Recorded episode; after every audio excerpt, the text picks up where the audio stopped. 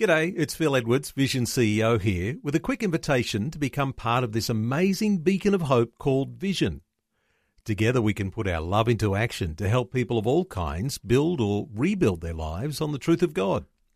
Please consider the part you can play during our upcoming Visionathon appeal, remembering that it's your support that makes Vision possible, including this podcast. Life, culture, and current events from a biblical perspective. 2020 on Vision. For many around the world, even basic training to be formally qualified to lead in Christian ministry can be very expensive. So, good to draw attention to a new initiative today of Anglican Aid they're launching a Bible College student sponsorship for emerging leaders in several African nations, as well as Papua New Guinea and Chile in South America. Tim Swan is the CEO at Anglican Aid, and Tim's joining us. Tim, welcome along to 2020. Thanks so much, Neil. Great to be here. Tim, you've got an official launch, and it's all around Reformation Sunday. Uh, there's something significant in that, isn't there? Uh, well, yes, the, the Reformation uh, was was about rediscovering the, the, the, gospel message in the scriptures and about ensuring that lay people were instructed in the Bible. And so, with our Bible College student sponsorship program, we're wanting to see people all around the world understanding the riches of Scripture uh, through having leaders well trained to be able to teach them. And so, when you're talking about people in these nations, and we mentioned several African mm. nations, Papua New Guinea, Chile in South America, we're talking mm-hmm. about developing nations here where those Christian believers don't necessarily have the capacity to be able to fund their own Bible college training. And this is where you're going to supercharge that opportunity. uh, that is certainly our prayer and uh, our hope. Uh, the church across the developing world is is in so many places flourishing and growing, which is so exciting. Uh, but unfortunately, many of these places just don't have the resources to be able to uh, pay, uh, finance the, the training of pastors quickly enough uh, to be able to meet the need. And so we're hoping that from the riches that we have in Australia, that we'll be able to bless our brothers and sisters in developing churches by helping with the training costs for their ministers and, and church leaders. Often the focus is on evangelism, the sharing of a message, the conversion of a new convert. But this idea of raising up uh, maturity and discipleship mm. in a nation. This is where there is a real challenge, and uh, not everyone mm. has the capacity to be able to pay their own way. Uh, backgrounds often are very challenging too for those believers that you want to raise up into areas of leadership, Tim. Well, we've often heard that the church in Africa, for example, is a mile wide and an inch deep. Uh, but it doesn't have to be that way, and it's tragic that it that it uh, that it is that way. I mean, no one would want to go along to a church where the teaching is just shallow and thin, or where the pastor is uh, danger of getting swept away by the latest uh, fad or false doctrine. Uh, people want to go to churches where they'll be built up in their faith and strengthened and led to know and love God more and more. And that is just an, a need that we're trying to help with because in many of these these places there just aren't the financial opportunities to, to be able to go and study. But if we're able to sponsor students for just uh, uh, say three years, then they'll be set up for a lifetime of ministry. And unlike a missionary that you might send over, they might be there for, for, for you know ten years and then have to return. Uh, local believers can be equipped and they will be there ministering for, for a lifetime in their own country, culture, and context. Well, the Anglican Church is huge and your reach is vast. And when we're talking mm. about these developing nations, whether it's Africa or Papua New Guinea, uh, South America, one that is close to your heart because that was one of your former postings, mm. wasn't it, in Santiago in Chile? Mm. Yes, that's right. I, I uh, my background is that I spent 10 years in Chile in Santiago uh, teaching at the Center for Pastoral Studies, which is the training college for the Anglican Church of Chile and I went there as a as a CMS missionary. So I've seen firsthand how it is that uh, the church just just struggled to be able to finance students. But then we had some students there who were sponsored. They never would have been able to afford the tuition without sponsorship. But then they went out and they've been uh, gone out, gone out into long-term Christian ministry, and their churches are now uh, paying their uh, paying their allowances. And so it's really been that little boost that they were given through Australian sponsors has meant a lifetime of uh, effective ministry in that country. Tim, I'm sure each context is different, but is there any way you can uh, quantify the cost uh, per Bible student that will take them through a year's training? Uh, is there any way you can uh, identify that? Um, uh, yes, it depends on depends on the country. There are some countries which are obviously a lot cheaper in terms of living costs than others. Um, and so, if you were to sponsor a student at a Bible college in Australia, including uh, board and, and, tuition and food and so forth, you'd probably be looking at around sixty thousand dollars in, in total. So it's it's quite a significant amount. If you were to go to uh, somewhere, for example, Chile or South Africa, the costs come down to around twelve thousand dollars a year. Is is what we're charging uh, to sponsor a student at one of those places. Twelve thousand a year, a thousand a month.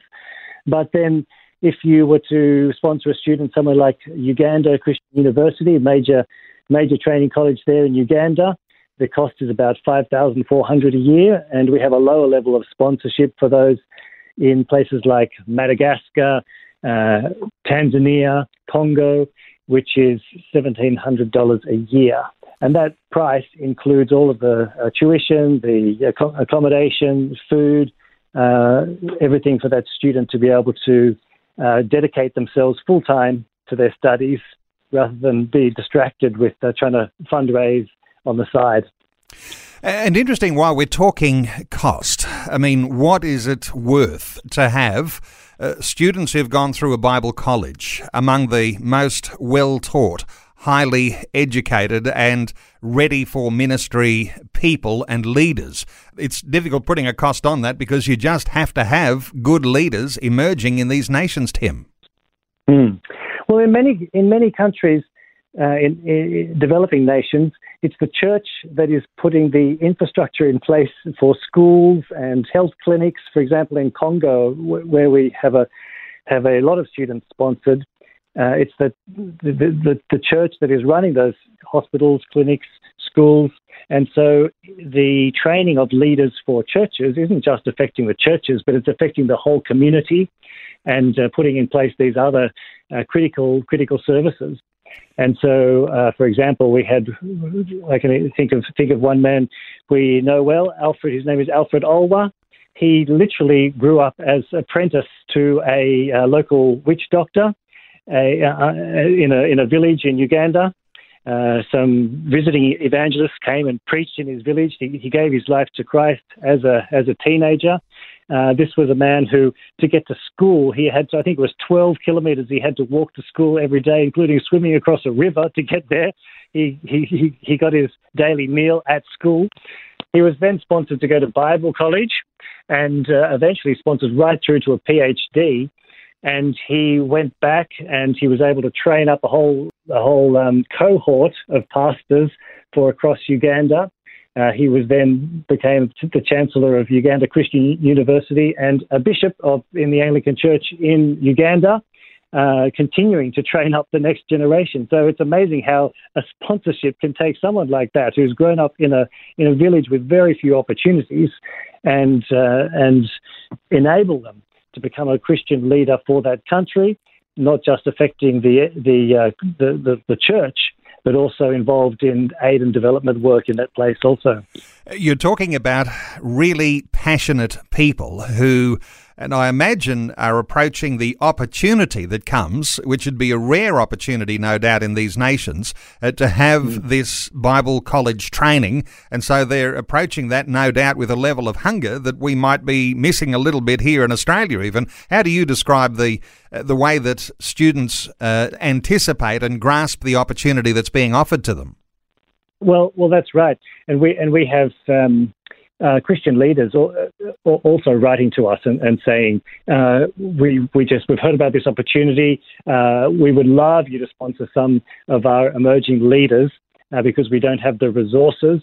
But uh, some of these, these students, they just uh, they may have only just passed uh, high school. That's, that's the only opportunities that they have had educationally and they are in a context where they haven't grown up in churches where there has been strong teaching.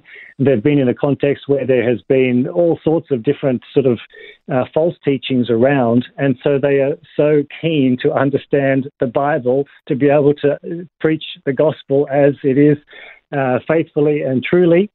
Uh, so that they might uh, understand for themselves, but then be able to lead others to understand. And again and again, we hear the con- the con- comments that uh, from um, from students that they they're conscious that there is so much uh, prosperity gospel and false teaching in Africa, and they are distressed uh, that uh, people are falling prey to this misleading teaching, and so they want to be well equipped to be able to stand their ground and stand on biblical truth and fight back against false teaching uh, so that those in their congregations and those in their villages will be able to know God and know His gospel and understand for themselves the Word of God.